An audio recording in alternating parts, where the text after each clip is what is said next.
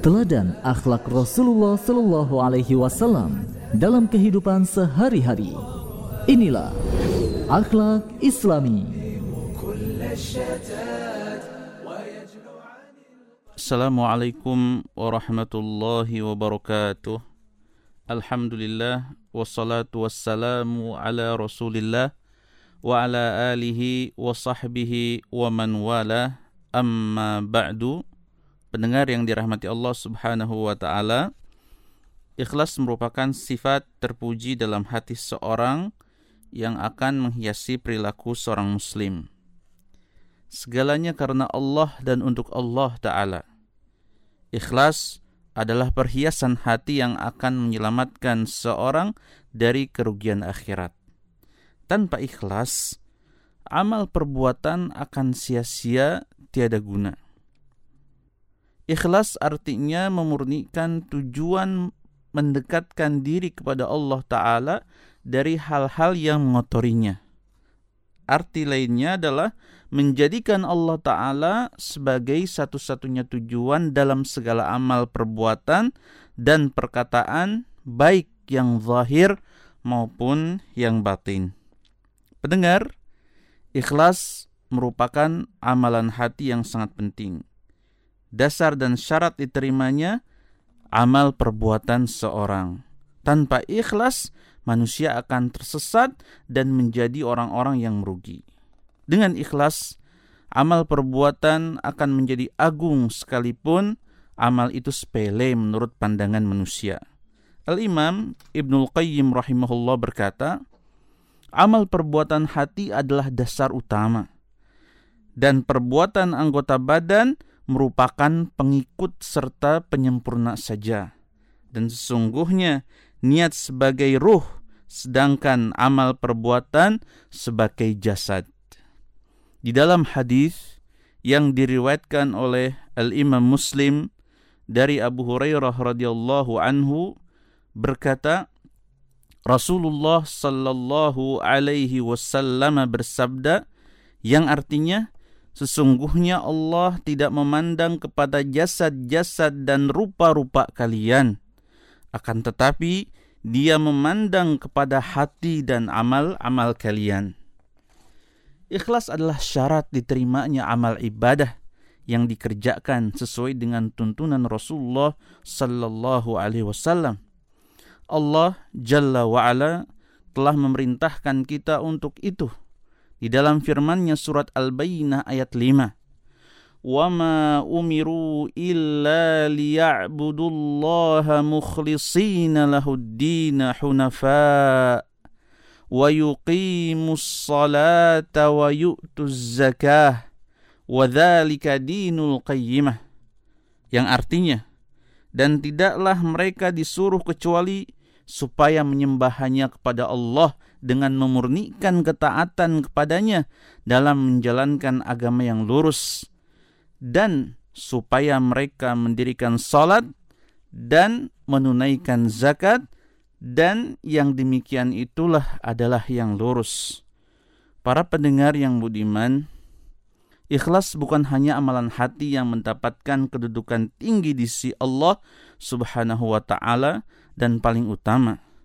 Selain itu, ikhlas juga sebagai benteng seorang mukmin dari bujuk rayu setan dan fitnah orang-orang yang sesat menyesatkan ketahuilah bahwa setan tidak akan mampu membobol benteng seorang mukmin yang beribadah dengan ikhlas. Sebagaimana firman Allah Ta'ala Jalla Jalaluhu dalam surat Sad ayat 82 sampai ayat 83. Qala fabi'izzatika la ajma'in illa ibadaka minhumul mukhlasin. Iblis menjawab, Demi kekuasaan engkau, aku akan menyesatkan mereka semuanya, kecuali hamba-hambamu yang diikhlaskan di antara mereka. Para salafus soleh sangat memperhatikan niat ikhlas mereka dan saling memberikan wasiat antara satu dan yang lainnya untuk senantiasa mengikhlaskan niat dalam hidup. Sebagaimana apa yang pernah ditulis oleh Umar bin Khattab untuk Abu Musa al-Ash'ari Barang siapa yang niatnya ikhlas karena Allah Ta'ala, niscaya Allah Subhanahu wa taala akan mencukupkan dirinya dari apa-apa yang terdapat di antara manusia. Dan juga sebagaimana yang sudah masyhur bahwa salafus soleh memulai tulisannya dengan hadis sesungguhnya amal perbuatan tergantung niatnya. Hal ini sebagai bentuk pengingatan kepada para penulis kitab khususnya untuk mengikhlaskan niat. Imam Abdurrahman bin Mahdi mengatakan, Barang siapa yang ingin mengarang suatu kitab, maka hendaknya memulai tulisannya dengan hadis ini. Pendengar yang budiman, di mana pun Anda berada, perlu kita ketahui bersama bahwa ikhlas memiliki penopang-penopang. Dan penopang tersebut di antaranya adalah penopang yang pertama, ilmu yang mantap. Kemudian yang kedua, bertemu dengan orang yang ikhlas dan mengambil manfaat dari doanya. Yang ketiga, membaca kisah atau kisah orang yang ikhlas. Yang keempat, bersungguh-sungguh melawan hawa nafsu. Dan yang kelima, berdoa dan memohon pertolongan kepada Allah Ta'ala. Kemudian pendengar, ikhlas pun memiliki pengaruh terhadap amal perbuatan. Pengaruh yang pertama, kelanggengan amal perbuatan. Yang kedua, amanah yang ketiga, ilmu yang benar. Dan yang keempat, tekad yang kuat melakukan amal perbuatan. Pendengar yang budiman, orang yang ikhlas pun memiliki sifat khusus. Di antaranya, sifat pertama hanya mengharapkan wajah Allah Jalla Jalaluh. Yang kedua, sembunyi-sembunyi dalam beramal jauh lebih disukai. Dan sifat yang ketiga, takut amalnya tidak diterima. Pendengar yang dirahmati Allah Subhanahu wa taala, ada beberapa metode yang kita perhatikan jika kita ingin meraih ikhlas. Metode yang pertama, mengetahui macam-macam ria, faktor-faktor pendorong dan penyebabnya. Kemudian berusaha memutus dan mencabut akar-akarnya. Yang kedua, mengetahui keagungan Allah Ta'ala yaitu dengan cara mengetahui nama-nama atau al-asma dan sifat-sifatnya serta perbuatannya dengan pengetahuan yang benar dan lurus. Kemudian yang ketiga, mengetahui sesuatu yang telah disiapkan Allah di akhirat berupa nikmat dan azab. Jika sang hamba telah mengetahui hal itu, niscaya dia akan lari dan menghindarkan diri dari ria menuju ikhlas. Yang keempat, takut kepada ria yang merusak amal.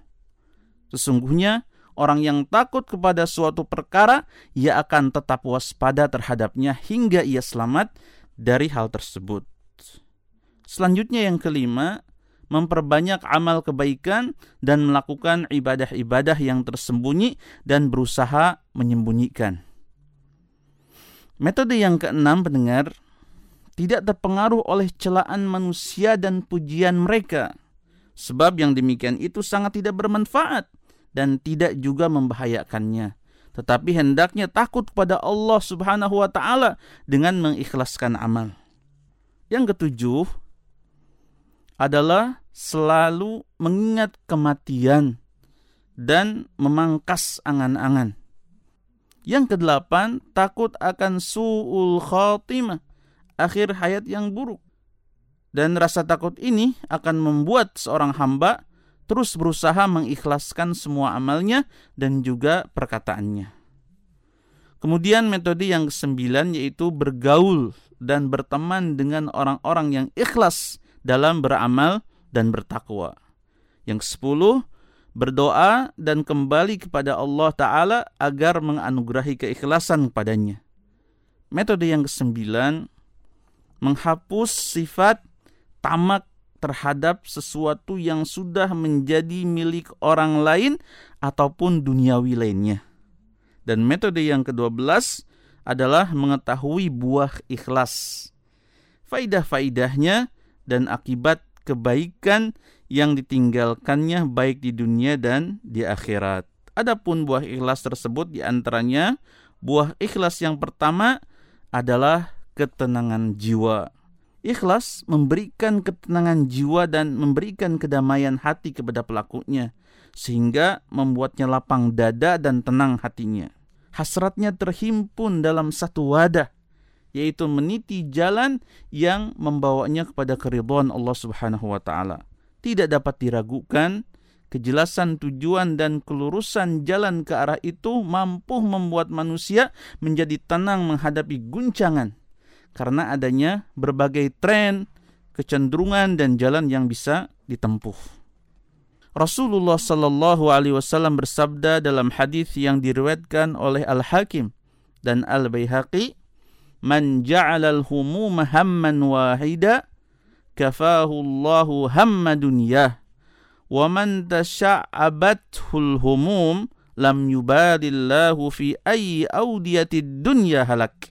Barang siapa menjadikan berbagai hasrat sebagai satu hasrat, maka Allah mencukupkannya dari hasrat dunia. Dan barang siapa hasratnya bercabang-cabang, Allah tidak mempedulikannya di penjuru dunia mana pun dia mengalami kehancuran dan kebinasaan. Yang dimaksud hasratnya bercabang-cabang dalam hadis tersebut adalah terbagi-bagi. Tertuju pada harta, kedudukan, nafsu, dan lain-lainnya. Berbeda dengan orang mukmin yang hasratnya hanya tertuju pada keridhaan Allah Subhanahu wa taala. Kemudian pendengar, buah dari ikhlas yang kedua adalah kekuatan rohani. Ikhlas memberikan kekuatan rohani kepada orang yang mukhlis. Karena keunggulan tujuan ikhlas di dalam dirinya dan kehendaknya yang menyatu, yaitu keridhaan dan pahala Allah Subhanahu wa taala. Orang yang gila harta, gila kedudukan, gila ketenaran, atau gila gelar adalah orang yang amat lemah. Yaitu tatkala tiba-tiba menyembul suatu harapan mewujudkan kerakusannya terhadap dunia, dia orang lemah di hadapan orang-orang yang seharusnya dia beri. Dia orang lemah jika dia takut kehilangan keuntungannya yang diharapkannya. Sedangkan orang yang menjual dunia karena Allah, maka dia bisa memperoleh kekuatan dan tidak akan melemah. Mendapat kemampuan yang tidak mengendor, maka dengan kebebasannya dari dunia dan ikhlasnya jauh lebih kuat daripada segala kekuatan material yang ditangkap mata manusia. Orang yang mukhlis karena Allah Ta'ala tidak akan melemah dari janji-janji yang diobral tidak bergeming karena ancaman, tidak menjadi hina karena kerakusan dan tidak bisa dicegah karena rasa takut. Orang yang mukhlis karena Allah tidak akan melemah dari janji-janji yang diobral, tidak bergeming karena ancaman, tidak menjadi hina karena kerakusan dan tidak bisa dicegah karena rasa takut. Teladannya dalam masalah ini adalah Nabi Shallallahu Alaihi Wasallam yang pernah ditawari kekuasaan, kedudukan yang terhormat, harta dan segala kenikmatan dunia agar beliau menghentikan dakwahnya. Menghadapi tawaran ini beliau menjawab dengan nada yang keras dan tegas dalam hadis yang diriwayatkan oleh Ibnu Ishaq wallahi law wada'u syamsa fi yamini wal qamara fi shimali ala an atruka hadzal amr ma taraktuhu hatta yadhharahu Allahu au ahlaka dunah.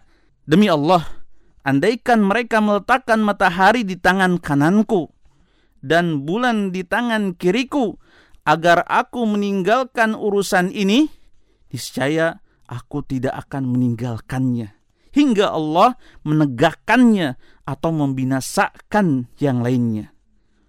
Andai kata Nabi Shallallahu Alaihi Wasallam mempunyai nafsu yang tersembunyi terhadap harta, kekuasaan, dan kedudukan, tentu ketegarannya menghadapi tawaran yang menarik dari para pemimpin Quraisy tersebut akan melemah.